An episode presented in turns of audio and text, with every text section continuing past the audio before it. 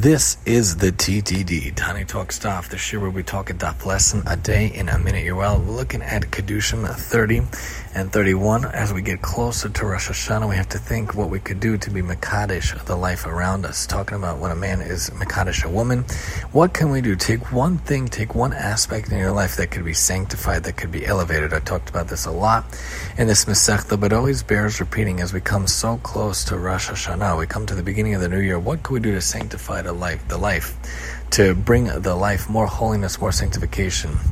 If you have a great voice, instead of speaking about Narishkeit or video games or unpacking toys, talk about Torah, uplift people with Torah, use your voice, use your capability, use your ability to bring the world wonderfulness with Torah.